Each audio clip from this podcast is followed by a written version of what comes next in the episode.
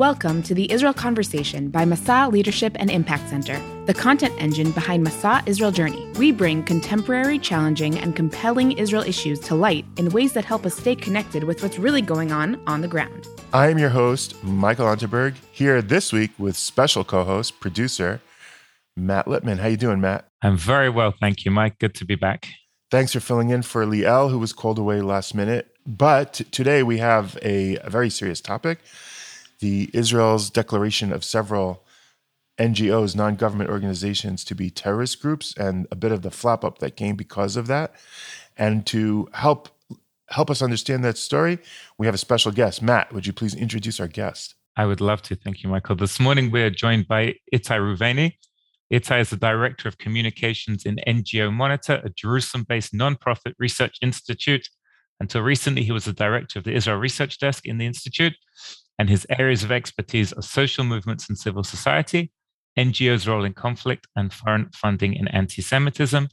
He studied for a BA in political science and Iranian studies at the Hebrew University of Jerusalem, and he also obtained an MA in political science and international affairs. He was included in 2018 in Makor Rishon's list of most influential young adults in Israel and in 2019, he was awarded with Haifa University's Online Ambassadors Award for his work in combating anti Semitism. Welcome. Hello, Mike, Matthew. Thank you for having me. Thanks for joining us. We really appreciate it. It's nice to have uh, an adult, younger, otherwise, to talk to to help well, explain things. So yeah, that that not, to me was the not key. so young anymore. All right.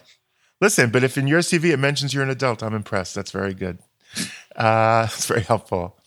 So I, I have to tell you that that this in particular is a story that just feels hard to understand because every time the headlines would come up about and, and, and Israel declared them terrorist organizations, and then the U.S.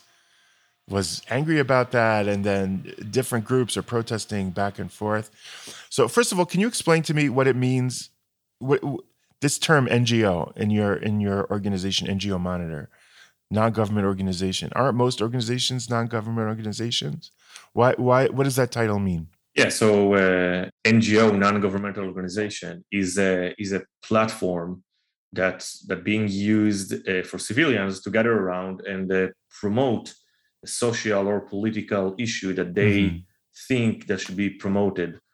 Uh, there are endless forms of NGOs, endless uh, methods to uh, create an NGO, uh, but NGOs have something very special that, uh, let's say, the official institutions that we have on a certain country, let's say the US or Israel, um, don't have, which is a certain kind of, of power that derived from their um, uh, from the fact that they are non non-governmental, mm-hmm. Uh, that they are civilian. Uh, that's include the money they're getting, mm-hmm. the resources they're having, and also uh, the reputation and the fact that they can tag themselves uh, however they want. Mm-hmm. We are in we in, in NGO Monitor we basically uh, focusing on specific group of NGOs that claims to promote human rights and humanitarian agendas, specifically on the um, on the Israeli-Palestinian conflict, and we're asking questions where where is the power from? Why some ngos are the forefront of uh, some very negative campaigns against the state of israel and sometimes against uh, the jewish people? Where does the money come from? Why no one is criticizing them? Uh, how come they are uh, covered with some kind of halo that preventing from uh, their funders for example uh, to asking questions? Mm-hmm. um, now the term ngo is is raises also the mainstream media is part is also an ngo is also part of the civil society mm. this is a very interesting question that that we don't have an answer to um, in israel for example we have more than 14 40,000 uh, non-profits registered. Wow, it's a lot. That it's a lot. lot. Every mosque, every synagogue, every little organization that want to help someone in his little town is listed in the non-profit register. That means you have let, let's let's assume that You can't of it- monitor all of that. No, no, no. We can't, and we don't. We don't. Uh, we, we don't want to monitor. We Right. want to. Um, we want to focus on this phenomenon where, where the the human rights discourse became one of the platforms that being used in order to uh, demonize and delegitimize the state of Israel. Mhm. And putting politics aside, uh, I- we don't we don't deal with questions like uh, settlements or borders. We, we're dealing with questions of misusing this discourse by those NGOs in order to uh, uh, advance those very very negative campaigns that we all experiencing uh, in the in the last 20 years. Itai, can I just ask you a question just to get context? You said in Israel there's 40,000 uh, registered NGOs. Could you give us a context, like in America, for example? Do you know how many there are, just so we can understand the scale of that? in, in America, well, Israel is one of the, the democracies that if you uh, if you compare the ratio between uh, listed nonprofits and uh, and let's say the population, it's very high. Uh, for example, India is one of them.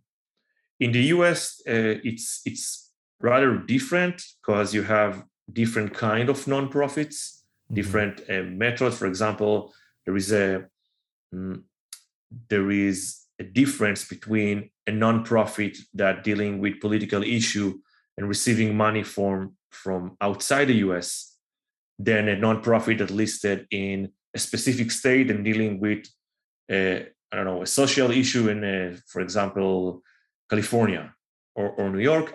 I believe that uh, I, last time I checked the US have tens of thousands listed uh, in in different contexts, in different issues, uh, but still in Israel the ratio is very very high, and also the, the civil society is very strong. Now, don't forget that in the U.S. the um, separation between religious institutions and uh, official institutions are very are are are almost um, 100% clear. Here, every church, every synagogue, every mosque is listed as a nonprofit, as an NGO. Uh, so basically, I can register every research institute, every uh, um, even a campaign that I'm doing in order to uh, to raise funds. I can list it as an NGO. Uh, so it, it's very different. In Europe, the, the game is different also. So uh, I mean, I'm getting to it. It's more complicated for our uh, Yeah. listeners. Well, I, I- you know, I, I think for me, in my head, it's always easier when I think of not for profit as as organizations that don't have uh, an explicitly political agenda. An NGO is a kind of not for profit that has political agenda. So that's why that's what non government is even relevant because you expect governments to be dealing with politics. These are other organizations involved in politics that aren't.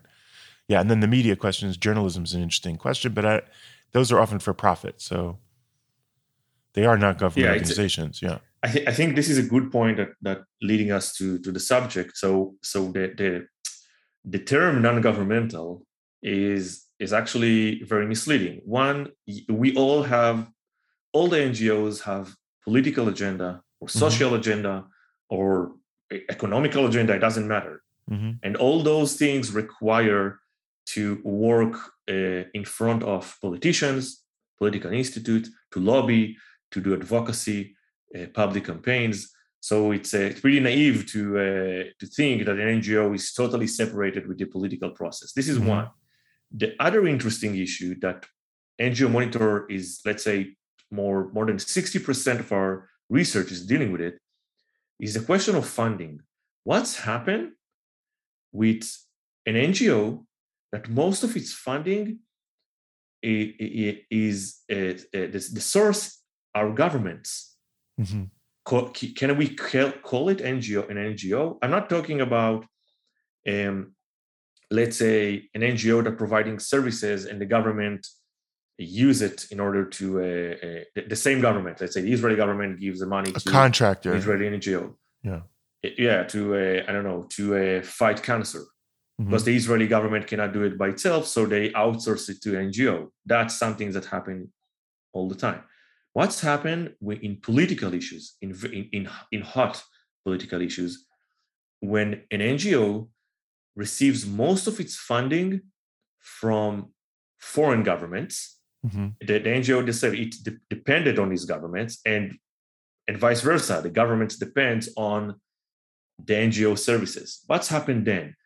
Is, is the term NGO is the right term to uh, uh, to address such an organization? Uh, and we have a term for that. It's called a GONGO, a government organization, non-governmental organization. it's, a, it's, a, it's, a, it's, an academic term, but um, and, it's also kind of fun and, to say. Yeah, it's very fun. It's uh, yeah. but, but it's actually and, and and this term is very much connected to the news that we uh, hearing about Israel designate six Palestinian NGOs as terror terrorist organizations. Mm-hmm. Well, and just one more question before we get to that news story. Can you give me an example of there must be NGO human rights organizations that deal with Israel and Palestinians that are doing a good job that aren't fronts for can you give me some examples of some NGOs that you've checked out that you say, well, uh, you know, they really are trying to uh, there are. I will I will say something very uh, uh, general. If you number wise, there are many NGOs that are trying to do good. Mm-hmm. I'm not talking about peace. I'm not talking about coexistence. Even if we only focusing on the Palestinians, many NGOs, many platforms trying to do good, trying to promote uh, uh, their, the, the, Palestinian rights mm-hmm. as they see it, trying to uh, build infra- infrastructures. Uh, there are many. Many of them, uh, the problem is you don't hear about it. Mm. This is the problem. The problem is that the human rights discourse about on, on the Palestinian issue is being led and hijacked, hijacked by a group of politically motivated NGOs, from the big ones like Human Rights Watch and Amnesty, to small ones, to local ones in, in, in uh, Ramallah or in Israel or in the US. And those NGOs the only thing that they have in mind is to punish Israel, and no matter what Israel is doing, no matter what. Uh, well, they also uh, criti- they also criticize at least the big ones I know also criticize leadership in the in both Gaza and the West Bank for their they raise human we, rights issues. We had we had many comparative studies on how about the double standards of mm-hmm. those NGOs and how they deal with Israel and how they deal with other places um, we it's not even uh, uh, it's not even comparable. Mm-hmm. Uh, Israel is the most targeted place in, in, among those NGOs. The hypocrisy and double standards are visible to everyone. The language that they use, the uh, the international law that they uh, di- uh, distort in order to um, demonize whatever Israel is doing, is pretty much clear. Mm uh, unfortunately, some of the most radical activists are leading those NGOs. And one of the problems, and I had many discussions with, with, with activists all over, is that if you're not if you're not declaring that you are uh, anti-Israeli, mm-hmm. you're out of the game. Mm-hmm. You you cannot be neutral. You cannot be you, you, cannot even criticize equally the both sides. And we had many cases of, of employees, and, in, and, not only in NGOs, also in a big humanitarian agencies mm. that came to us and say, I, I only said something in favor of Israel or against the Palestinians, and I got fired or I got silenced. And we see this phenomenon, uh, these same people, same activists moving between NGOs, setting up very radical agendas. And and, the, and, and this is one of our biggest focus. Mm. So yes, there are many NGOs that are doing good. You will not hear them, and probably they will not get also money because mm. you you you don't hear about it. Um, can I ask you a question? You're talking about uh, foreign governments funding the places with the the agenda that you're describing. Um, what sort of governments are we talking about? Are we talking about governments which are officially enemy states of Israel? We're talking about European countries. We're talking about uh, North America, uh, the United States, for example, who think they're funding worthwhile causes, and then it turns out they're not based on your research? Like, what sort of governments are we talking about? Yeah, that, that's a great question. So, surprisingly, when uh, NGO Monitor exists for almost 20 years, And one of the um, one of the things that were ver- very surprising and also very unique that we start to work on is the fact that many NGOs that promote radical agendas against the state of Israel actively. I'm talking about uh, BDS, the boycotts, divestments, and uh, and sanctions uh, campaign, mm-hmm. about lawfare, whether it's the International Criminal Court, whether it's in the uh, United Nations or other platforms. Uh, provocation, you know, flotillas, flotillas, uh, all those all those all this anti-Israeli lobby in different in the Congress, in, in the in different parliaments, most of the money let's say they receive most of the grants from European countries that are friendly to Israel. And this is one of the most surprising things that we are working on. And the Europeans, if we take, take these 20 years and we look on two decades, are invested on those NGOs and also dependent on them. Hmm. It's not like the NGO is dependent on the donor.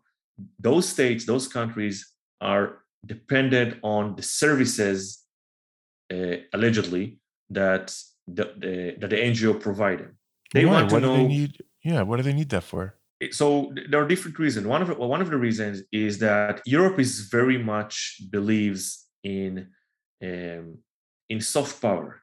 Mm-hmm. Soft power is a term from from political science, from international relations, meaning that you uh, uh, uh, not like hard power when you not like uh, militarily you use cultural yeah, and political you, influence yeah cultural political you convince someone mm-hmm. uh, you you try uh, to make uh, people or states to be your allies. So europe is is a, is a big believer in in civil society in soft power and they're using the the spectrum of ngos of civil society in order to to promote uh, their values.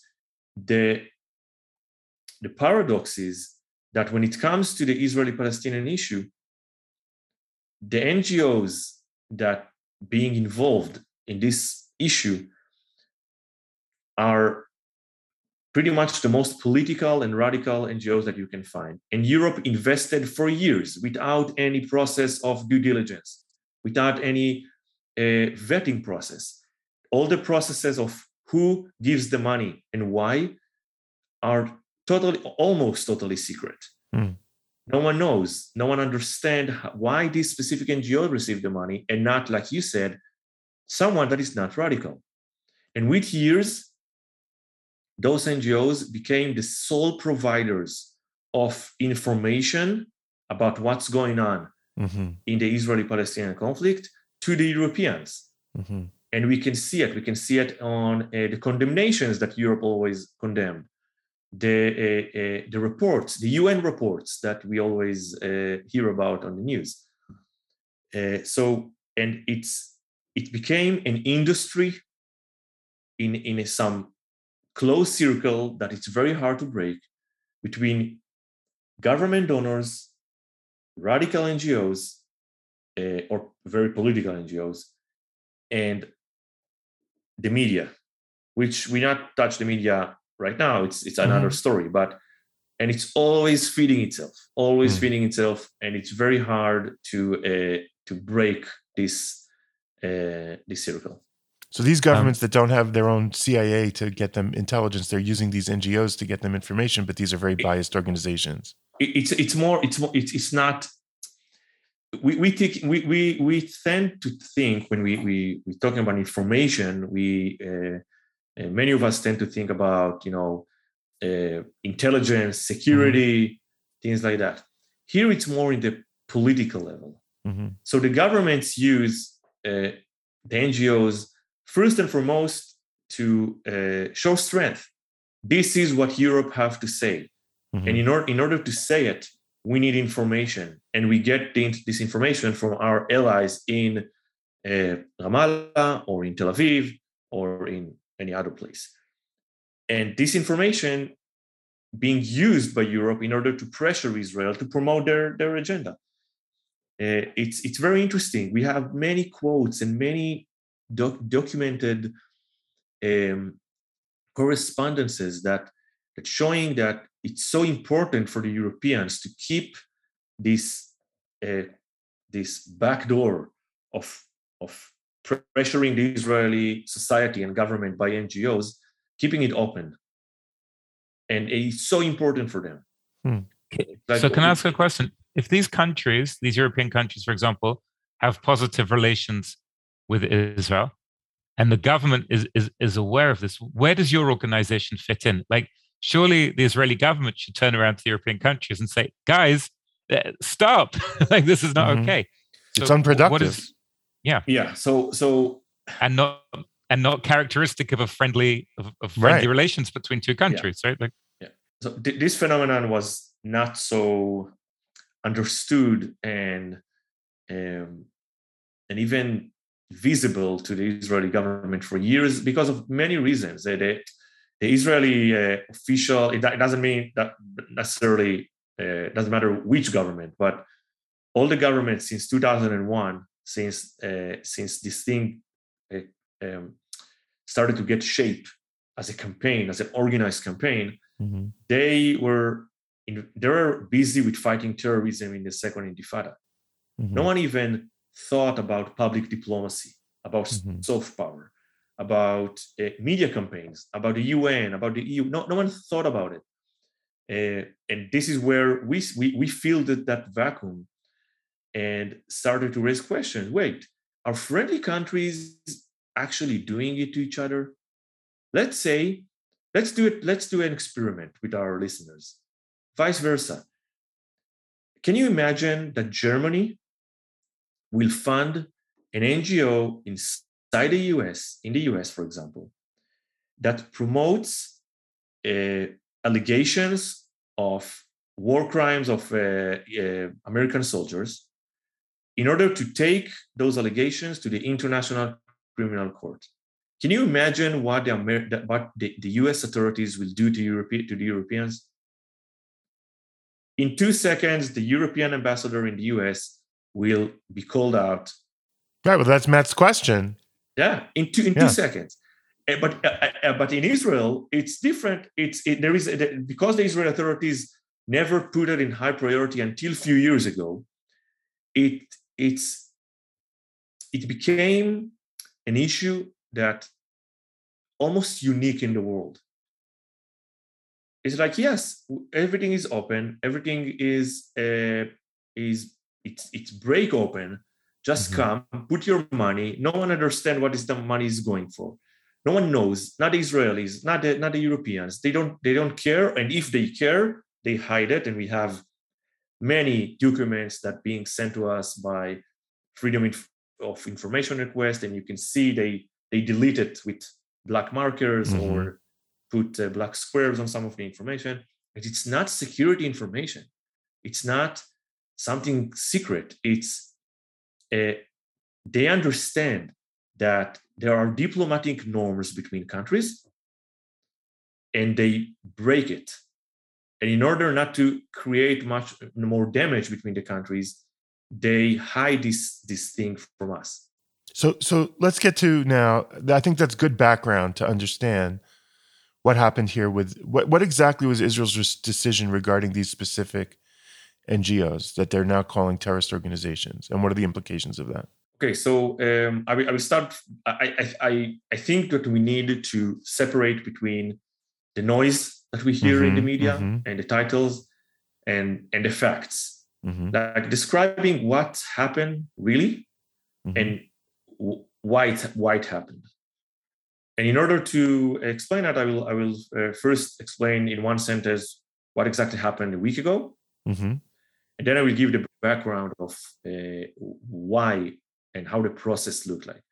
So last Friday, Israeli uh, declared that six Palestinian NGOs that registered in Ramallah in the Palestinian Authority are uh, going to be listed, designated as uh, terror organizations.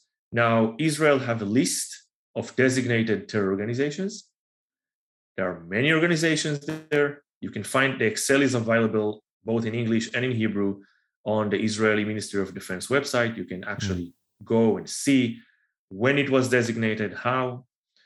Uh, Israel is not unique. The US have the same list of designations, uh, which the US establishment are, is his own, you know, decision, which NGOs and which organizations are going to uh, be in this list. The European Union have it. Uh, the UK have it. Many many countries have those uh, designations uh, from different reasons. So Israel decided, and some of those organizations consider to be uh, human rights organizations in the international community. And it's started kind of a crisis between US, Europe, and Israel, and also the human rights world and Israel, saying that the reason that Israeli, Israel designated those six NGOs are purely political and are not uh, there is nothing to do with terrorists. What, what is the political nature of like what is the political nature of that that would make Israel want to?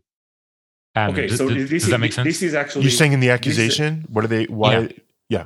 Yeah, yeah. So this is actually this is actually a great, uh, uh, uh, great set to our uh, to what I wanted to give as a background. Mm-hmm. So this happened now. Let's take a few years back. Those six NGOs are well known uh, on their involvement on different campaigns against Israel. It can be BDS. One of them is the NGO that actually signed the uh, the complaint against Israel in the International Criminal Court. Mm-hmm. Most of those NGOs using uh, demonizing allegations against Israel apartheid state, war crimes, genocide, all those words. Uh, other NGOs of um, among the six promotes investment, uh, sorry, um, the investments of companies from uh, from Israel. Those six are the leading front of the human rights industry when it comes to the campaigns against Israel. They are very much invested in it there there is a lot of money, a lot of halo on those NGOs, so you cannot touch them, you can never criticize them. Uh, most of all of them actually receives money from uh, European governments, receive prizes from the European governments. They are uh, connected to them. You can see briefings, you can see dinners with diplomats. Uh, like I said before, this closed circle, those six NGOs were the leading front of this uh, of those campaigns. And yet, Israel dealt with these NGOs uh, in the political level. Oh, you're very anti-Israeli. Uh, uh you're wrong. You know, NGO they monitor, called them out, but they uh, didn't interfere yeah, with them. Yeah. Uh, all, all, the pro-Israeli, let's say, spectrum stand with us. NGO Monitor. everyone, you know, the, it's a, it's the public diplomacy war. Okay, the word uh, to uh, uh, to convince others who is right. So what changed? In, in 2016, uh, we identified something very interesting. We, ident- we, we, we took those six NGOs and seven more, 13 NGOs, and we saw that many of the officials on those NGOs are connected in different ways, whether it's officially or unofficially, to the, the, the, the, Popular Front Liberation of Palestine. This is a, a designated terror organization uh, by uh, US, uh, the EU, Canada, and Israel.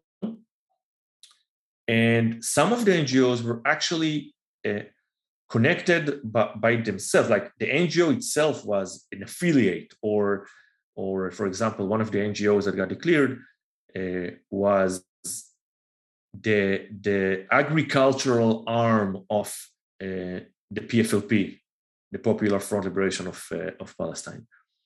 So uh, we started to map it out. We start okay, wait. So you have NGOs that, that are active in the campaigns against Israel, receives money from friendly government, and their uh, CEOs and managers and officials are connected connected to a designated terror organization. That, that's, that's very interesting. And we had like very simple report about it back in 2016.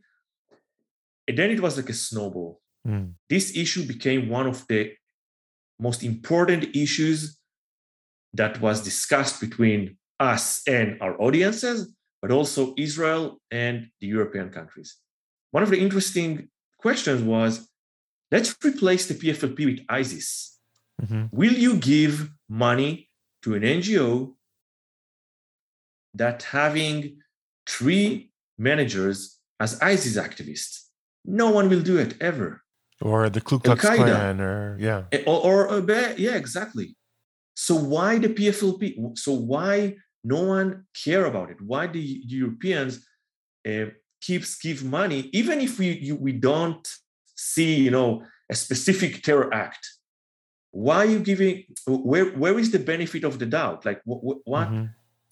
They're not even pretending to not be connected to this organization. No, no, no, no. We we, we documented yeah. we documented videos and and screenshots and pictures and documents that's showing them, you know, in memorials to terrorists and with mm-hmm. Flags. And not, nothing was was secret. Nothing was secret. Everything was visible. Yeah, out in the open. What changed the game? If I'm now this was 2016, 17, 18. What changed the game was Rina Shnerb's murder. Mm. In 2019, a 17 years old Israeli girl, together with her family, uh, um, was attacked by a, a, terror cell of the PFLP. Uh, the, the, father and the brother uh, got injured. Unfortunately, uh, the daughter Rina Shnerb was uh, was killed on the spot few months later, the Israeli Secret Service, uh, the Shabak, uh, had a breakthrough, arrested 50 activists of the PFLP.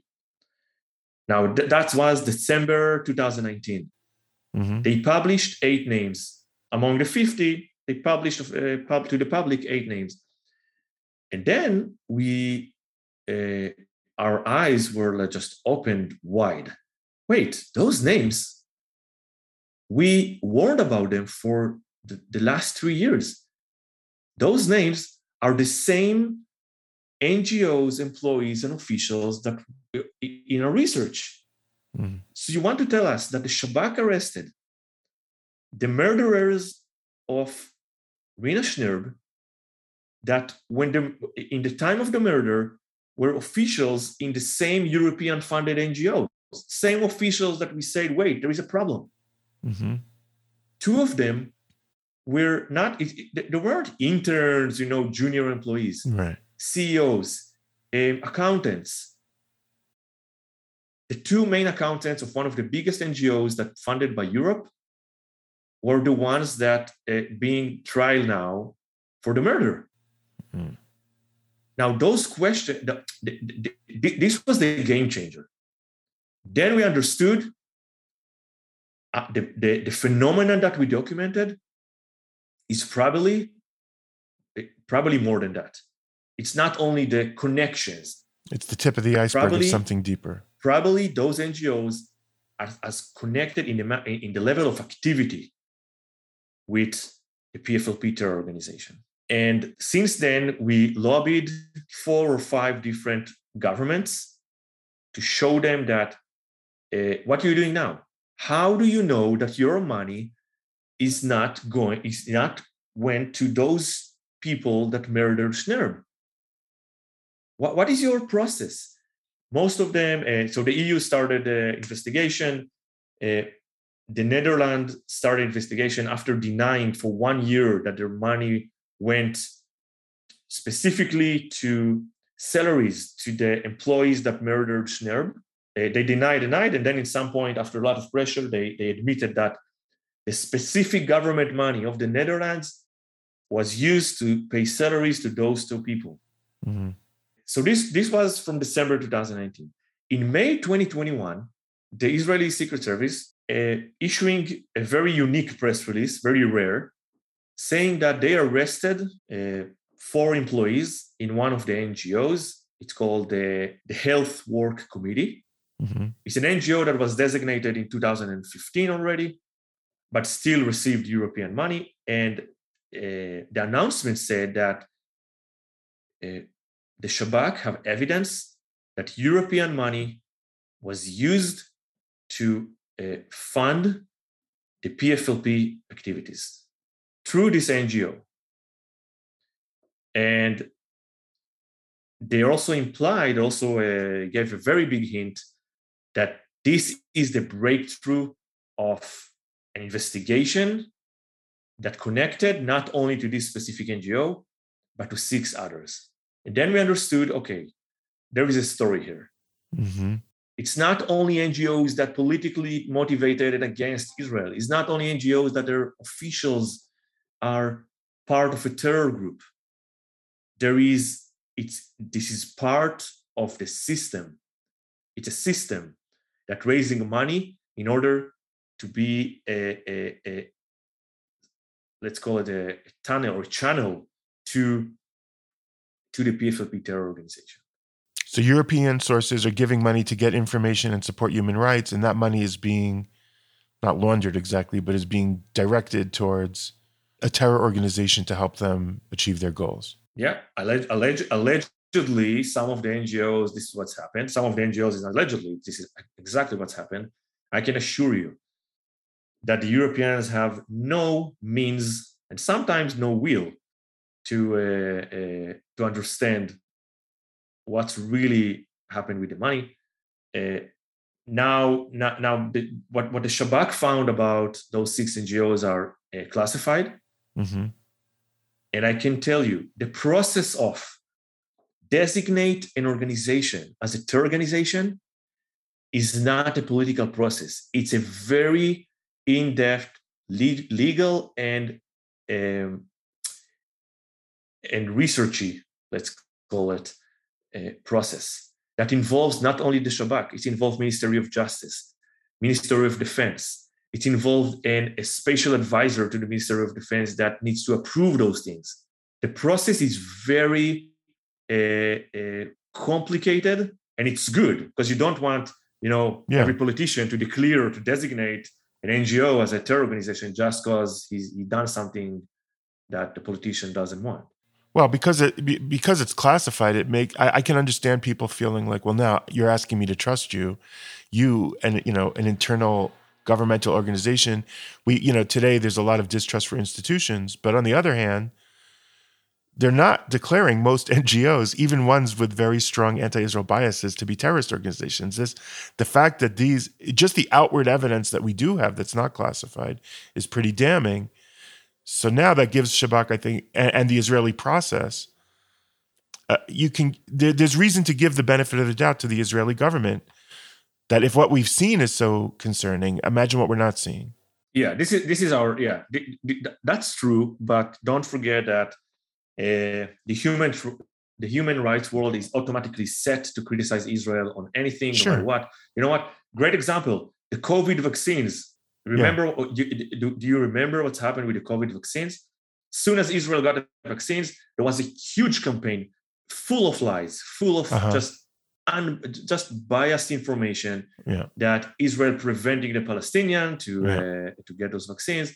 Uh, everything that Israel will do, automatically the world, the, the, human rights world, and the NGO world, and a part of also the establishment in the U.S. and in Europe yeah, that was crazy. be automatically against. Yeah. And what you described, Mike, is there is tension always between the public diplomacy war and the security establishment. Because mm-hmm. there is information you cannot uh, get out. And we're living in a world that feeds from information. We want information. We want to see picture. We barely believes half of the things that yeah. we read on the internet. So why we believe the Israeli uh, security establishment. Right. And this creates a lot of tension and, and, and a great challenge of how we're dealing with those things. Um, can I just ask you a follow up question, Itai? And, and, um, and, and, it connects to what you just said at the end of this tension between sort of diplomacy and security. Um, we've seen a, a, fairly strong reaction from the European countries and the United States about this designation. Um, why are they so upset? Because they think because they really think these organizations are innocent, or because they are scared to lose their inside uh, sources, or, or, why are they so upset about it? That, that's a great that that's actually a great question that can be analyzed. Uh, I think you can write a PhD on the on the response Uh, so I will analyze it very shortly from from different perspective. One is there is no doubt that Israel could be could do a better job on uh, briefing those governments before the information was declared to the public. There is no there is no doubt. Mm-hmm. Now we know that Israel done it, but probably not so well. And this is our uh, the, uh, deserved criticism. This is one. The other perspective is from uh, the European perspective. This is uh, they are invested on these NGOs. And when you say you invested money and trust mm-hmm. on terror organizations, that's that that's a very uh, hard allegation. So I analyze it from first of all, they are in defense. They have to condemn it. Mm-hmm. They have because they inve- for 20 years they invested money. Right. It's embarrassing for them. This is one. The second thing, sometimes they just don't want to believe, and also they, um, when it comes to Israel, the the definitions of terrorism uh, starting to be very narrow, right. very mm-hmm. narrow. Like supporting terrorism is not enough. Show us where the where he exploded in what which bus. Right and take all those things and you can you can understand the european response that was very uh, very harsh because they uh, they embarrassed. And also it's a good opportunity for them to show that they are you know for human rights for civil society. And the same in the U and the same as uh, in the US although the US is not invested on those NGOs money wise as a government uh, but it's a it's a problematic. One of the NGOs uh, was uh, law he, he he done for I think maybe four or five years lobby in the Congress in the US. An NGO that we have a video of uh, its employees on PFLP events, uh, uh, uh, hailing a terrorist that uh, was killed fighting Israel. Mm. That's very problematic for the Americans now. Right. Uh, that, okay, so that, thank you. That helps understand why there was such a, a strong backlash uh, after all of this. So thank you for that. Yeah, I mean they have their agenda, and Israel Israel Foreign Ministry did not do a good job integrating this, integrating fighting this in a productive way with its allies. They're just not doing it's also, well enough. It's also need to be analyzed from um, uh, from a local political perspective. The the new government, uh, the lack of coordination, mm-hmm. expectations from the new government. Yeah. In, in, in, what in what sense to the to the local political considerations plan? What what do you mean by that? So I think that the, the Europeans, the Americans, had different expectations from this current Israeli government, which is very unique, um, and and uh, serves a lot of a lot of challenges of coordinating together, working together. There are clearly lack of coordination between all the ministries in mm. this case and to add to that, that Europe and the US never expected such a move against the Palestinians, while doing other moves that are much more uh, considered as a, you know promoting peace, trying to promote the peace process again, that are much more liberal.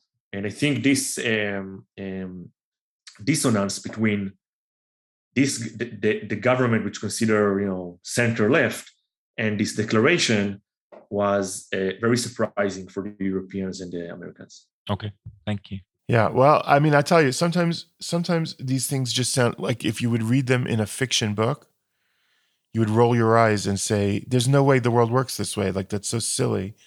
And then sometimes it, it's it's part of the problem is when you're when you're in the I think in the open democratic world, you can be exploited by organizations that don't believe in those they can they can use the openness and the and the desire to improve human rights they can exploit those as weaknesses even though they're strengths but they can take advantage and, and i think that's what we're seeing here and, and, and even the outcry i think is part of the against it is part of that system of people who want to improve human rights but they don't realize they're being played by organizations that are using them yeah you, you summarized it well yeah. Well, thank you very much, Itai. Again, I think I think it is a confusing story because there's so much background that when you read just a you know a short news thing, it you you, you end up wanting more.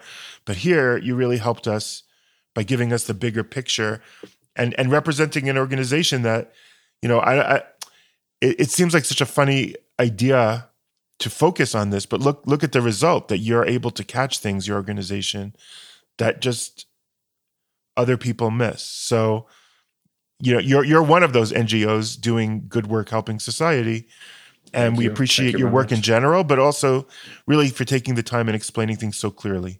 I mean, thank you very, very much, Itai, for joining us this morning. Thank you. Thank you. It was it was a pleasure uh, to uh, be in this podcast. Thanks. And uh, regards to Naftali Balance and my old student and friend.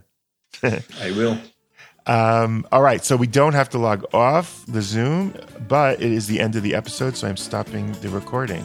Bye bye. Masa Israel Journey is dedicated to shaping a promising future for the young Jewish individual, the global Jewish community, and the connection to the State of Israel. Masa offers life transforming, long term opportunities in Israel that allows fellows to create their own future. Check out masaisrael.org for more info.